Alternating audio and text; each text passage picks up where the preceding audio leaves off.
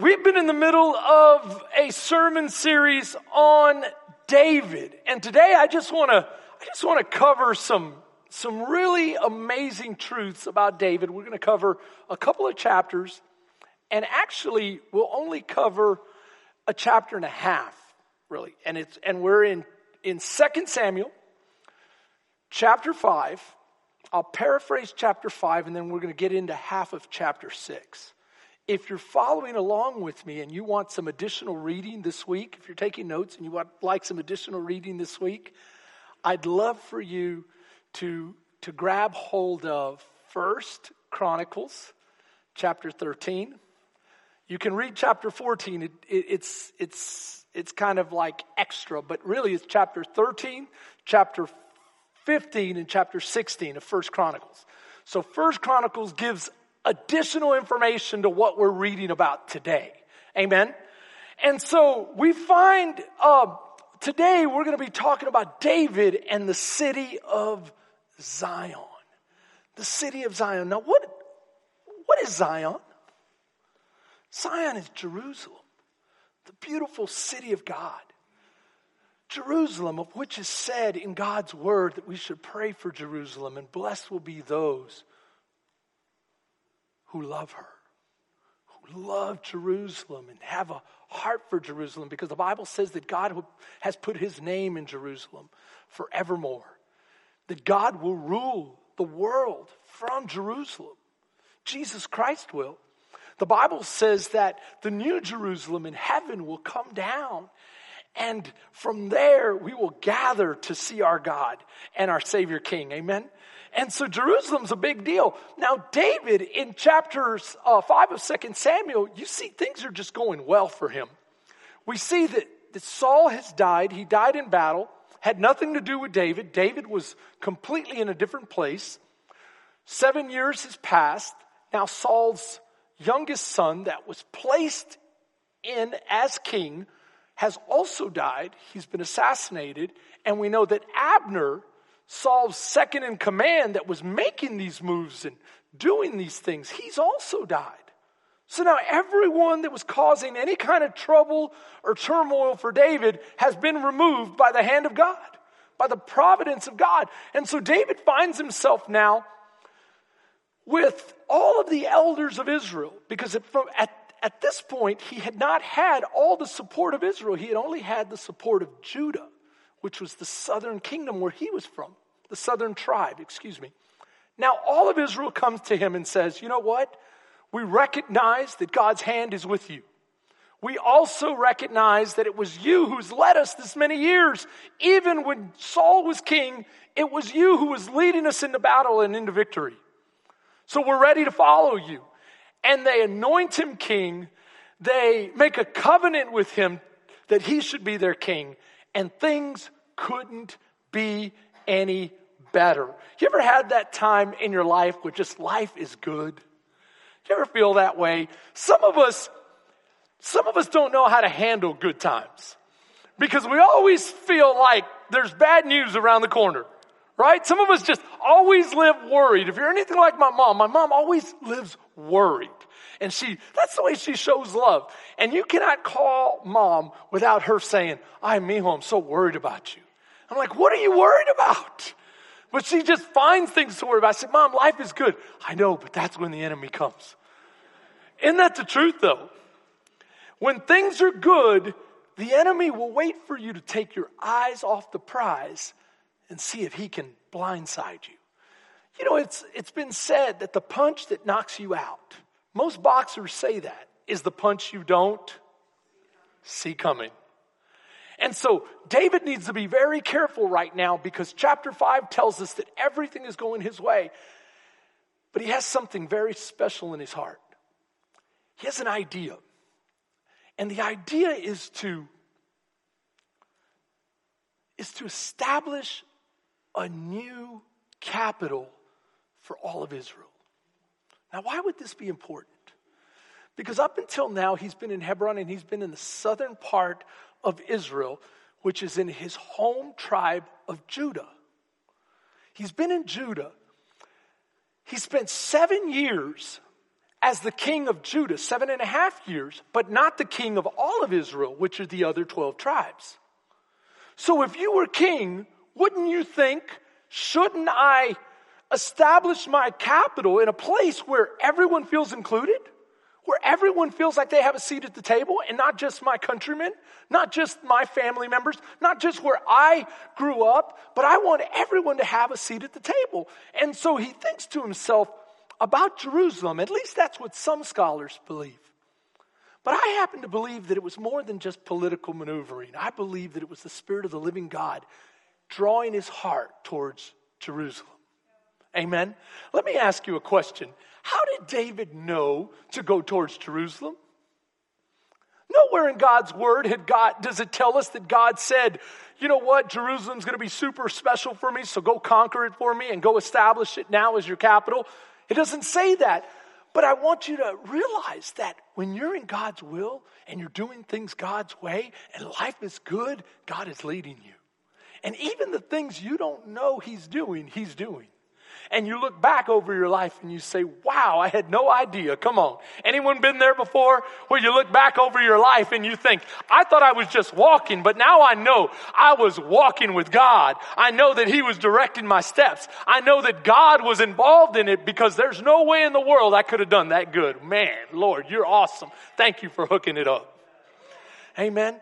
And so this is what's happening in David's life. I want you to take a, take consideration of all that's transpired in David's life and how many things he got right.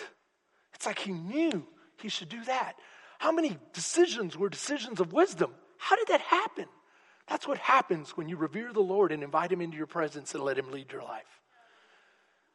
Intuitively, you're just on the spot. Intuitively, you're just in the zone. It's like an athlete. Everything goes in when you shoot it up because God is with you. And so life is good. We know that in chapter 5, he goes against the Philistines. He inquires of the Lord, and the Lord says, Go, I'm going to give them to you. And he destroys them. Not destroys all of them, but destroys that army. He wins the victory. They come against him again. He asks of the Lord. The Lord says, I don't want you to go out the same way you did last time. This time you're going to go around and you're going to wait for my signal and I will give you the victory. And he does just as the Lord says. And it happens that he wins. He happens to take some of the Philistines' gods or their little trinkets that are made of, well, they're not trinkets, but they're made of gold. They're, they're, they're useless in terms of there is no other God than God Jehovah. He's going to melt them down and use them for, for, for money, right? And, uh, and maybe he gets a thought that, at least this is what some of the scholars say that the Philistines might want retaliation and they might want to destroy the Ark of the Covenant. So he says, we should go get the Ark. But maybe it's because God has a special place in David's heart. You know what I do know the Bible says that up until then, no one in Israel had concerned themselves really for the ark, especially the king Saul. Think about this with me for a second. We've been talking about Saul for some time now because Saul has been alive for at least 15 years of David's wandering and going and killing Goliath and doing all of these things. Where has the Ark of the Covenant been? I'll tell you where it's been. It's been in a small country town in the south. Small country town in the south of Israel, in Judah. And here it has been. And then David concerns himself after the Lord and says, Should we not? Go get the Lord? Now, let me ask you this Was the Lord only where the ark was? No. But the ark represented the manifest presence of the glory of the living God. Because God told Abraham, I want you to build me an ark, and the ark is going to represent my throne. And I will dwell among my people. How many of you know that God has always had a heart to dwell among us? God has always had an, a heart for you. God has had a heart for your family to be in your home, to be at your table, to be in your thoughts and in your heart. This is what makes David special from every other king. Every other king wanted what God provided. David wanted God. He says, I don't want just the provision. I want the provider. I want you, Lord. This is what makes him so different from Saul. When Saul is rejected, he says to God, don't take my position. Don't embarrass me. Lord, let me continue to reign over the kingdom. When David is rebuked by God, he says, Lord, I don't care about any of this. Just don't take your presence from me. Don't take your presence from me. And so this is interesting because this ark represents the presence, the manifest presence of the living God. How so, Pastor? What do you mean the presence of the living God? God says, I will dwell among you. And so this ark would be marched out into battle. And when God was present with them, they would defeat their foe. But if you're human, you tend to forget the most important things. How about you? You ever forgotten the most important things? How many of us ever forget important things? I do all the time. Like one time I forgot my kids at Buc-ee's. Oh, they were, they were younger, and uh, I pulled up and I told them to go to the restroom. They went to the restroom. I filled up with gas. I went in, came out. Uh, I got something really quick. I got in the car. I was talking to my brother, and I took off. And they said they looked and they thought um, Evie believed greater, or which one was it? I don't, maybe it was Honey that believed greater for me. He said, Oh, he's just pulling up to come get us. And I think the other one said, No, he's leaving. you know how easily dad forgets. And so they saw me get right there in Temple, or is it Temple? Yeah, it's Temple. He saw me get on the highway on 35 and just disappear. And honey had just gotten a phone, so he go, Evie goes, Do you have your phone? Says, no, it's in the truck. now what do we do? Well, we'll wait. I'm talking to my brother and I'm just driving along and I'm telling him because I came from his house in, in Dallas, the Metroplex, and I said, Man, I can't, I can't help but feel like I forgot something at your house. I don't know, man. If I forgot something, I don't know if I forgot my boots or something, just, just keep it for me. I don't know. Hopefully, I didn't forget my wallet there. And I said, No, I just paid for gas. And I'm like, What is it? What is it? He goes, This is what he says to me You have the most important thing. You have your kids. and I go, What? My kids? Oh, and he goes, Chris, it's been like 15, 20 minutes, man. What in the world, dude? Can I tell you, we're prone to forget. This is why God says over and over and over. And you say, well, how did it turn out? They're here, aren't you? Aren't they? what I'm telling you is that we're prone to forget. This is why in the Old Testament the Bible says over and over, remember the Lord your God. Remember, remember. And he has them, he has them pull out rocks and establish altars and do things that we might remember. And the Ark of the Covenant is a way to remind them that God wants to dwell in their presence. But when they forget how important God is and they think that this, this ark is all they need. Basically, I don't need to reverence God. I don't need to respect God. I don't need to live by His word or reverence Him or care for Him. All I need is for Him to go out and to help me win victories. They lose the most important battle and the ark is captured by the Philistines. And so 70 years before David comes to power, this has happened. And the Ark of the Covenant, the Bible says in 1 Samuel chapter 6, listen to me very closely, the Ark of the Lord had been in the Philistines' territory for seven months.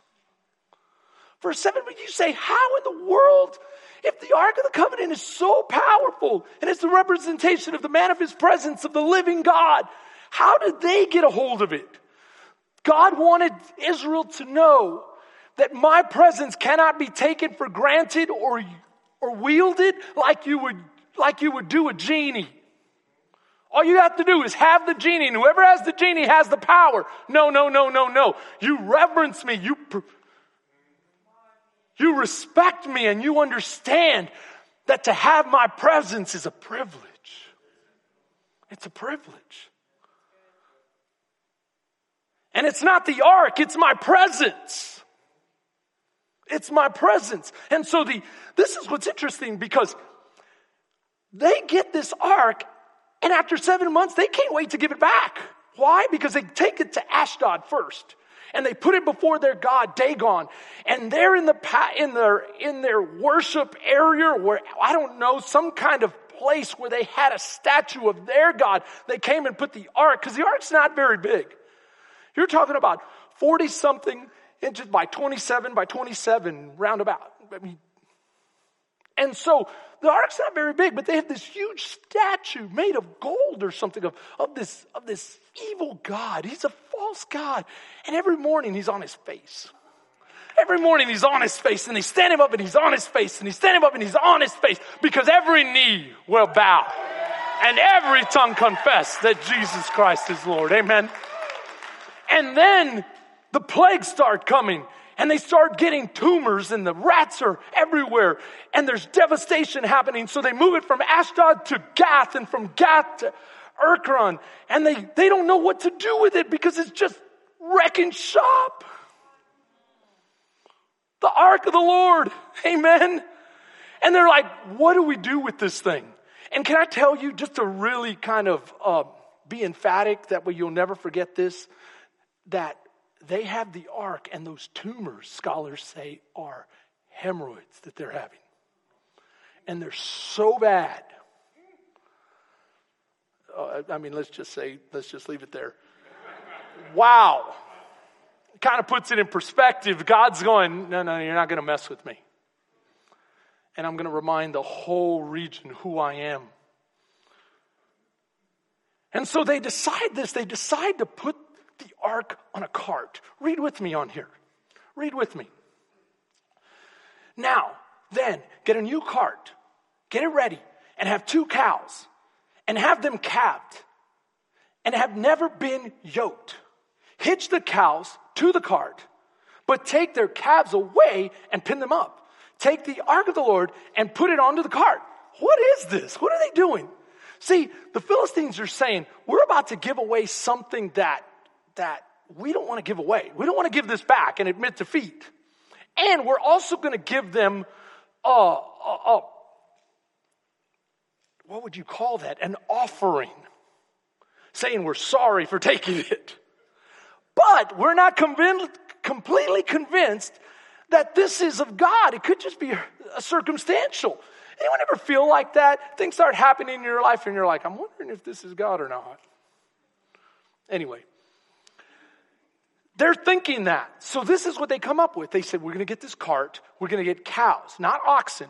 They've never pulled anything, so they have no training. They have no idea of having gone anywhere. They've never been yoked together, even. So they're not used to pulling together.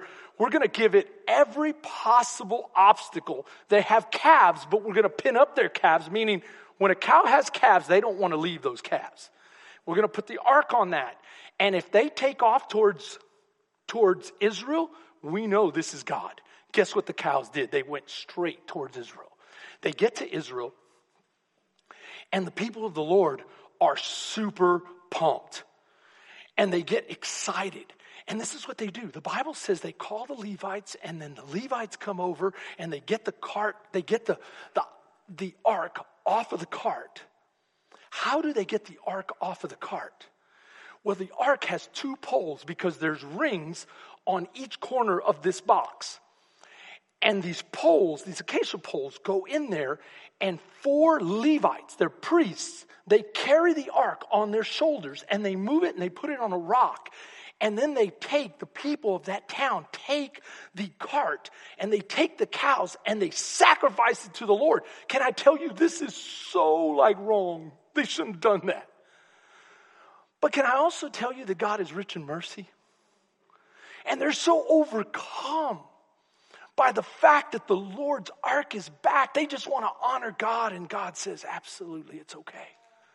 It's okay. So they honor the Lord and they sacrifice these cows. You say, why is this wrong? Because you should never sacrifice female cows. They should never have been yoked together. They should never have had any of kind of yoke or anything on them. They should never be sacrificed outside the tabernacle. I mean, they've broken everything here. But this is the thing with the ark. It's supposed to be reverenced. So you can do this ceremonial stuff and share your heart with me, but what you cannot do is disrespect it. Because in your enthusiasm to worship God, you might have a lot of spirit. You have to worship Him in truth too. Because Jesus said a time is coming and has now come when those who worship God must worship how? In spirit and in truth. So while they had spirit, while they had enthusiasm, while they had excitement, they forgot the truth that you are not to touch the ark, you are not to look inside the ark, and you are not to just sit and stare at the ark. It's supposed to be reverenced. And so what is inside the ark, by the way? Well, let's talk about the ark. The ark is made up of a top solid lid of gold. On that lid of gold, you have two, two angels kneeling down with their wings outstretched. My knee's been hurt, so I cannot kneel down. But imagine me kneeling down. Okay? And this was called the mercy seat, where God was to be enthroned. Now, why the mercy seat? Because after all, God is rich in mercy. And if it wasn't for God's mercies, not, not a one of us sinners would be here. Not a one of us sinners would be here. And so God extends his mercy. But what was inside the ark? Now, the box of the ark was made of acacia wood. It wasn't solid gold, it was acacia wood overlaid with gold, signifying, I believe, Jesus Christ. Jesus Christ. That is what? Man and God. Divine yet human. But let's keep going. Inside the ark, there were three items. What were those items? Anyone? Manna, signify, a, a, a gold vessel of manna where God provided in the desert for his people when they came out and had nothing to eat. He fed them from heaven. God is your provider. He's reminding you over and over and over. And his provision is under his mercy. Notice how the mercy seat is over all of these three things because his provision is under his mercy. You are provided for because God is merciful. So listen, don't get it twisted. You don't have to earn God's mercy. God is merciful in spite of the fact you cannot earn it. But let's keep going. What else is in there? You have the Ten Commandments. God is protector. God is protector because the law is meant to protect us. You might say all kinds of things about these three things, but the law is not there to kill our joy. The law is there to introduce us to God, to show us that we'll never make it without a Savior, which leads to the third thing Aaron's rod that bloomed, that budded. It was a dead piece of wood that came to life.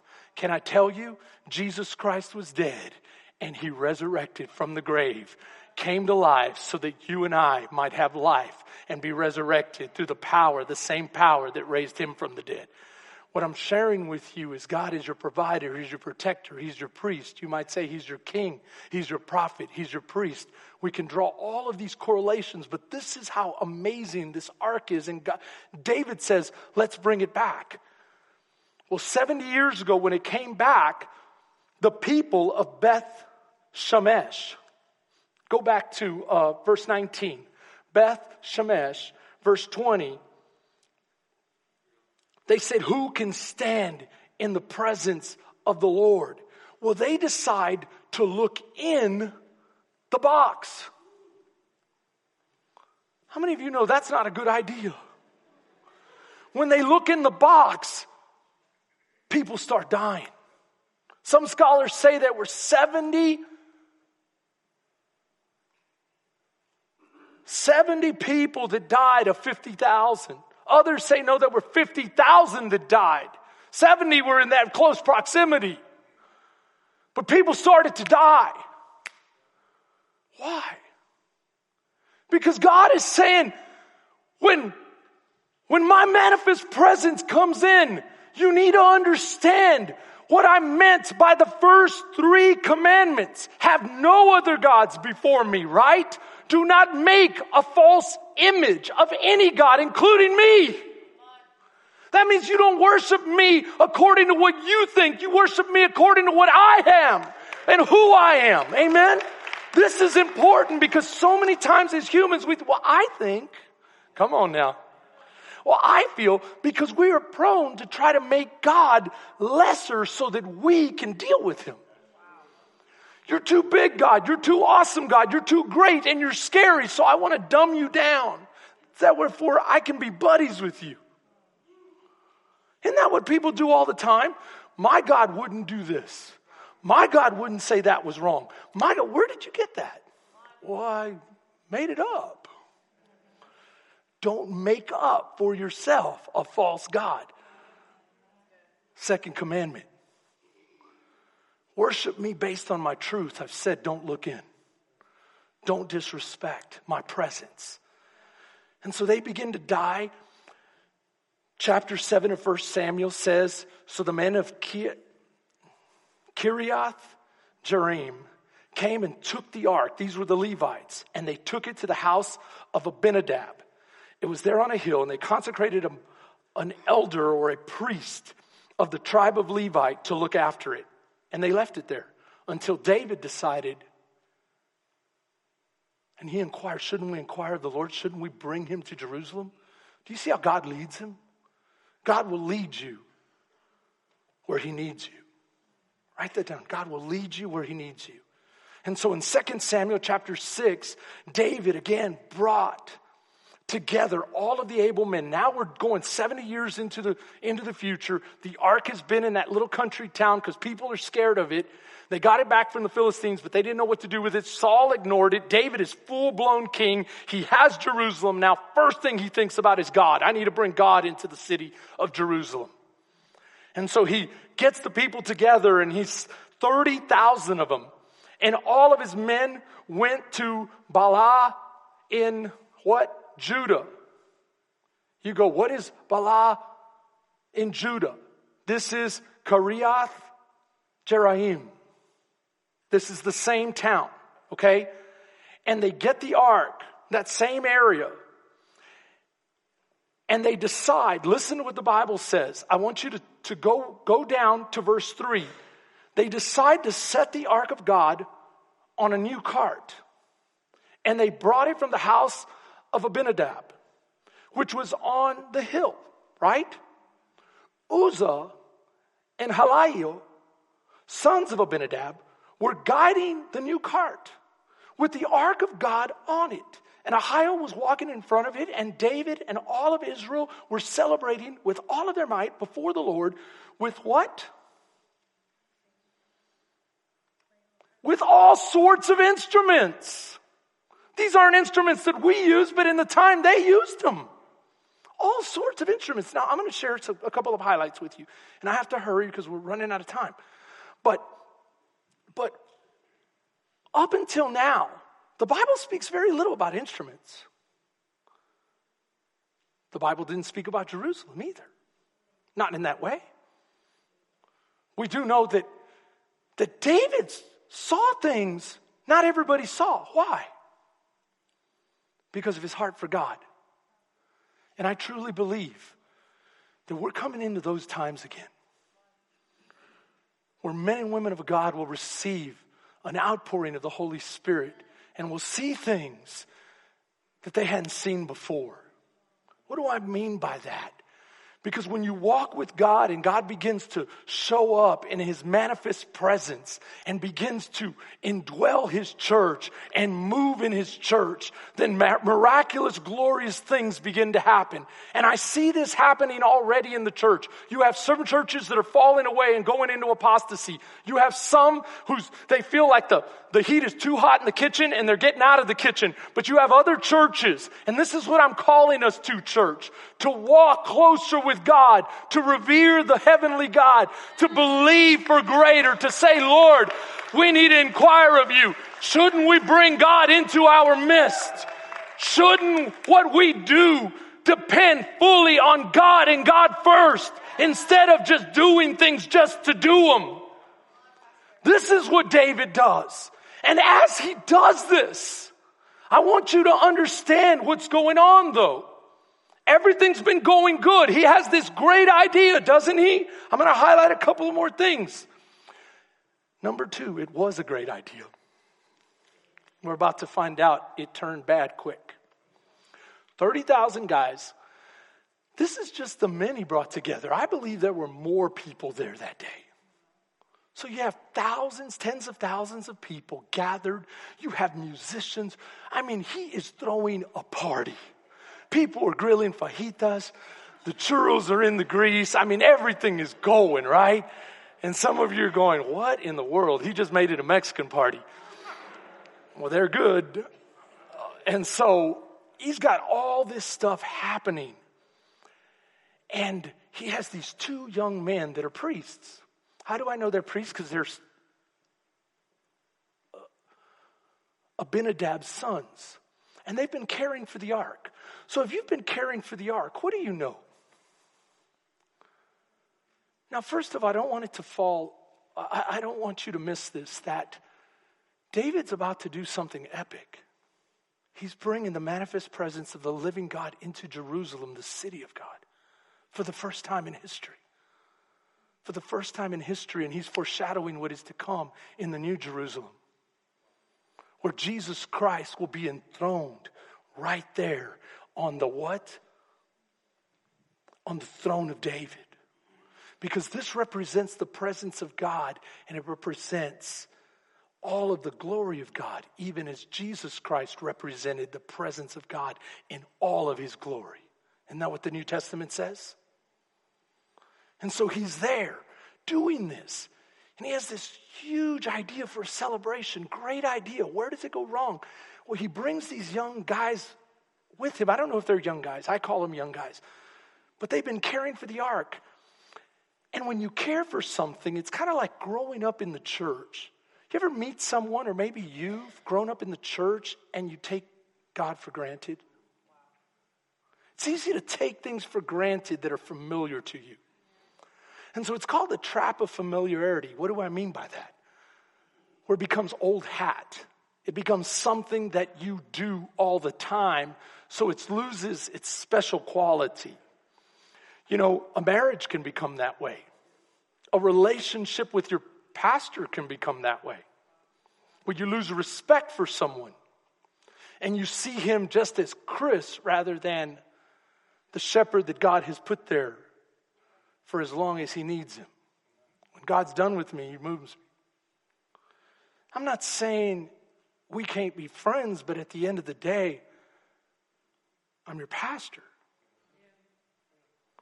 That's important.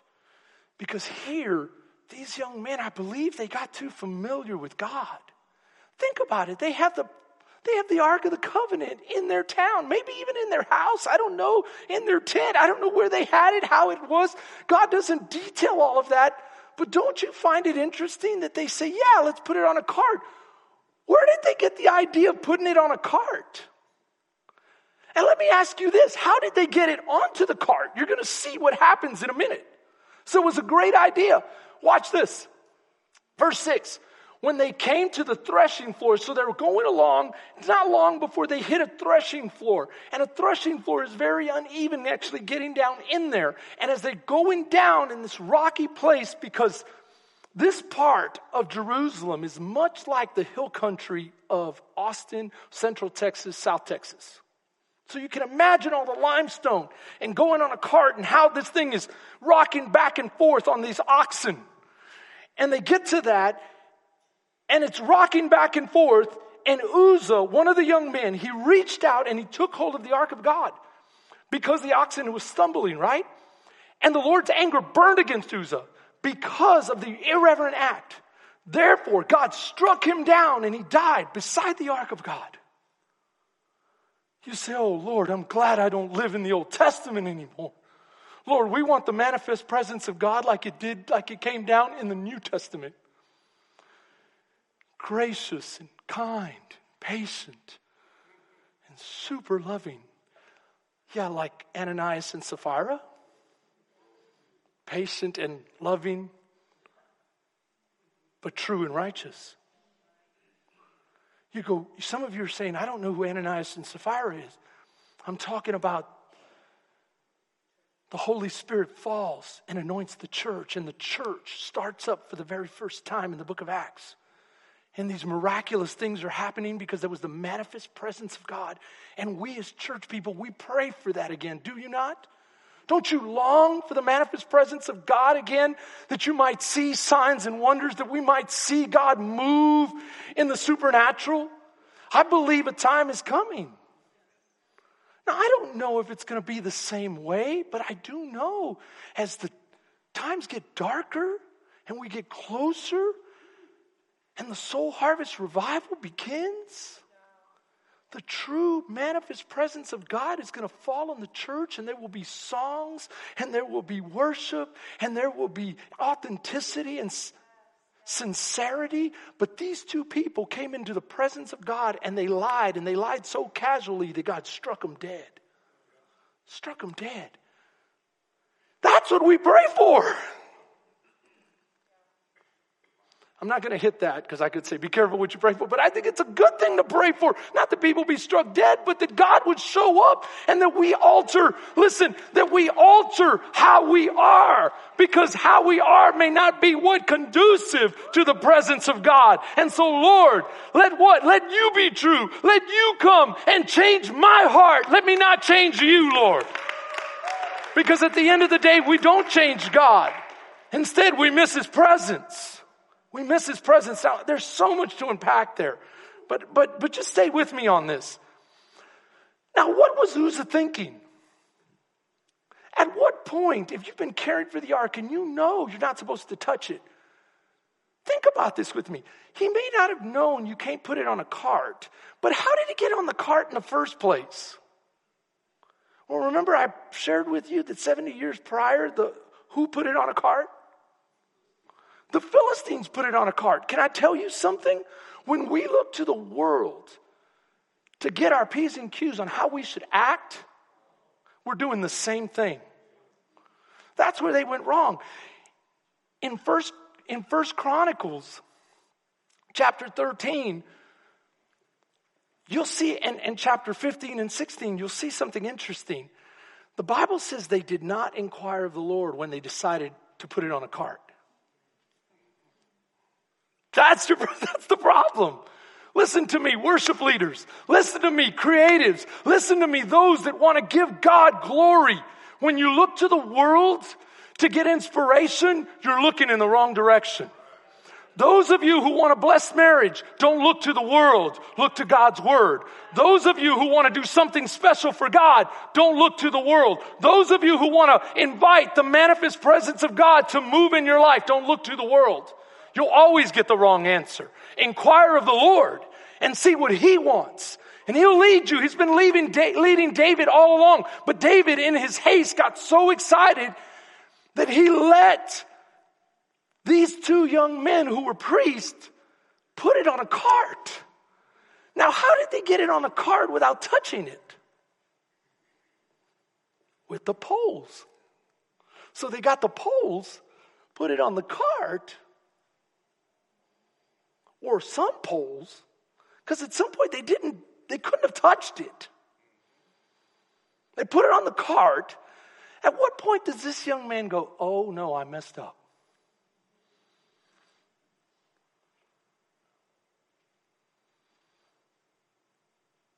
This thing's about to fall. I should never have done this. What am I thinking? At what point do you think he maybe thought, I got to take it for the team? I don't know. I'm just, the Bible doesn't give us enough. But I'm thinking how I would think in my heart. Because sometimes you, you go so hastily and you're like, let's just do it. Yeah, it's a big celebration.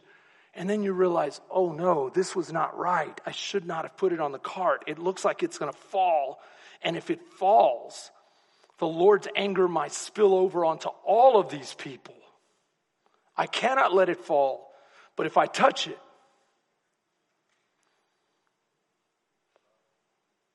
I'm just giving you a for instance.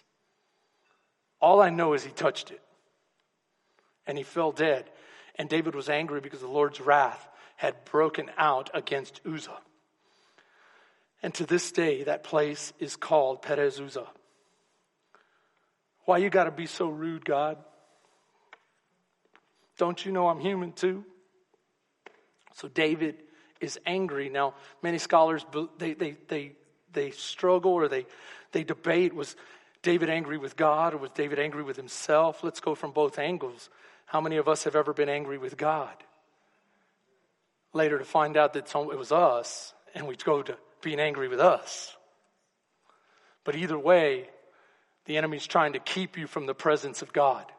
Because if you're angry with God, you'll step back away from Him. If you're angry with yourself and you don't feel worthy, then you're going to feel shame and rejection and step away either way.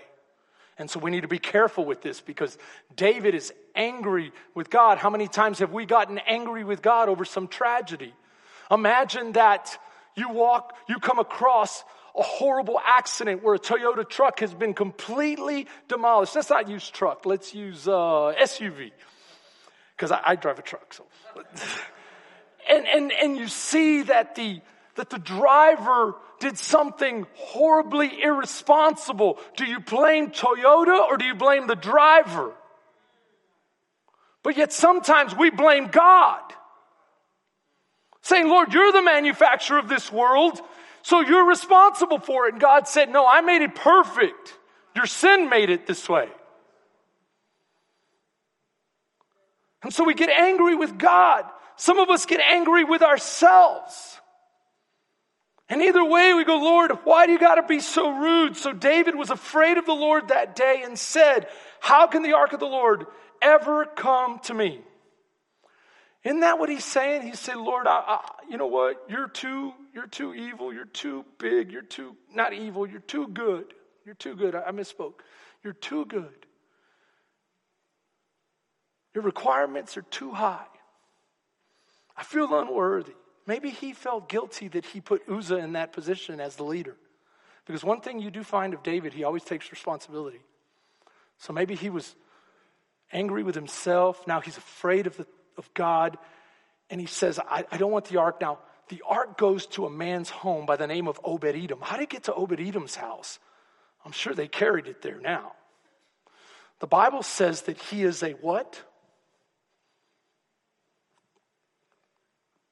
A Gittite. And he's a Gittite means he's a Levite. If you do the history, he's a Levite. And so what happens? Do you say, I need the nearest Levite, quick. Who lives closest to this spot? Obed Edom says, I do. They take it to his house. Now, this is where we end. The blessing of the Lord. So David is afraid of the blessing of the Lord. Can I tell you, many times we get afraid of the blessing of the Lord because God requires us to worship Him in spirit and truth. But I'd rather worship Him how, how it's convenient, Pastor, than we're not going to see the manifest, the manifest blessing of His presence if we, if we worship Him the way we want to worship Him instead of worshiping Him in spirit and truth the way God's Word declares we should. So, this is where we finish, real quick. The blessing of the Lord falls on Obed Edom's house. Next week, I'm going to cover Obed Edom. But I want to share a couple of things with you. Do you know it was only there three months and yet it blessed his entire house and it blessed from generation to generation? I can show you in God's word how it talks about Obed Edom's posterity, how Obed, Edom's legacy. And people say, man, he started having children like crazy, and that's where the blessing must have taken place. But if you read God's word, it said it blessed all facets of his life, all facets of his household. It blessed so much that those in Jerusalem started to see. Can I tell you, God wants to bless you in a way where others take notice. You don't have to be scared of God's blessing. You don't have to feel shameful. You don't have to feel like you're disqualified. You don't have to do any of those things. All you have to do is say, Lord, I want to worship you based on your truth, based on your word, based on the guidance of your spirit. I want to be right with you, Lord. The, something similar takes place with Cain and Abel. Cain and Abel go to worship God. One does it right, one does it wrong. The one that does it wrong gets all sad faced in God's presence. Do you know it's wrong to look ugly in God's presence? And I'm not talking about the face he gave you. I'm talking about looking sad. It's wrong to come into God's presence looking downcast. Now you say, well, Pastor, there's times where people come into God's presence looking sad because they have a need, but not because you're having a pity party. Because God looks at Cain and says, Why are you in my presence looking downcast?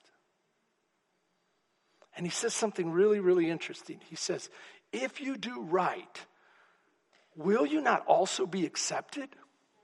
And so God is telling David, if you do right, you'll get these blessings too. So after three months, he's sitting back looking at this, at this man getting his socks blessed off. He says, you know what? We need to go get the ark. But this time I need the priest to gather up, look in God's word, tell me how we're supposed to get it. And that's what we're going to talk about next week. He goes and does it in God's way. Now, now I'm going to give you a hint from the very end of next week. All right? Because I want you to practice it this week in preparation for next week. You ready? This is what the Bible says. In First Chronicles 16, he says, So they brought the ark of God. They did it the right way. We'll talk about it all next week. And they set it in the midst of the tabernacle that David had erected for it. And they offered burnt offerings, which David played the part he could play. We'll talk about it next week. But David erected this tabernacle. Now, he wrote some psalms that remind me of him and the ark of the covenant, okay? Now, stay with me on this. I will dwell, no, I long to dwell in your tent forever, to take refuge in the shelter of your wings. Do not lose attention right now. Look at this. I long to dwell in your tent forever and to take refuge in the shelter of your wings. Could he be talking about the ark and the manifest presence of God? Remember, David brings it the right way into the tent he prepared. Solomon builds the temple after David's dead. But in the meantime, it's sitting right there in a tent that he prepared. And he says, I long to dwell. Watch what else he says. For a day in your courts is better than a thousand anywhere else. I would rather be a doorkeeper in your house. Watch this. Than to dwell in the tents of the wicked. You go, but, but Pastor, can this be? Can this be? Well, I'm going to show you how Moses, who, uh, and how Joshua got to be in the presence of the ark. Maybe they didn't minister in the presence, but they got to be in the presence. And watch what else David says Keep me as the apple of your eye, hide me in the shadow of your wings. Here he is again. People take refuge in the shadow of your wings. Psalm 63. Therefore, in the shadow of your wings, I will what? You go, oh, Pastor, that it's a known fact that those were written about his time when he was running from Saul. What, any musicians in the room? When you write a song, you don't always just write it, because I've, I've, heard a, I've heard a lot of songwriters say you don't always just write it in one day. Sometimes it's years. And what if you're running from Saul and you didn't even have time to get your own sword? You think you brought your pen and paper to write songs? Or do you think it was happening up here and in here? Think about this with me. It was happening up here and in here. Okay, if it's happening up here and in here, then maybe in a time of peace, when things are settling down and the ark is home and everything is starting to get in place, you start remembering back and you start writing. But maybe you also go down to that, to that tent where the ark is. And maybe on the back side of that tent, where the holiest of holiest would be, or the closest you can get to that ark. And there in Jerusalem, in the city of God, when the sun is going down and the shadow casts on the mercy seat, and falls on you. You sit and you start worshiping God to the Psalms that you've had in your heart for some time. And maybe it's in that moment that you write, I find refuge in the shadow of your wings. I write, find refuge in the shadow of your wings. Oh, live this with me. You say, Oh, Pastor, you're going too far. Why? Because I'm, I'm imagining that David wanted to be in the presence of God. That's what my Bible tells me over and over and over that David wanted to be in the presence of God. And so, there, when he has the ark home finally, because that was, no one else cared about getting the ark home. David brought it home. And he puts it there and he's in the, he's in the presence of God, finalizing his psalms, his songs, saying, Lord, I find refuge in your presence. Would you pray this week? Pray saying, Lord, I just want to find refuge in your presence. I want to find help in your presence. More than anything else, I want your presence. And I know, Lord, that it's because of your gift of grace and mercy through your Son Jesus that I am welcomed into your presence. So thank you, Lord. And as I pray this week, as I pray this week, lead me by your Spirit and by your truth. In Jesus' name.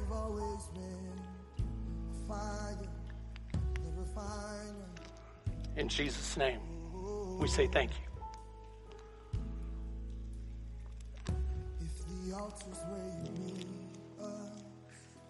Amen. I love you, church. Have a great week. It's right here. My life is here, and I'll be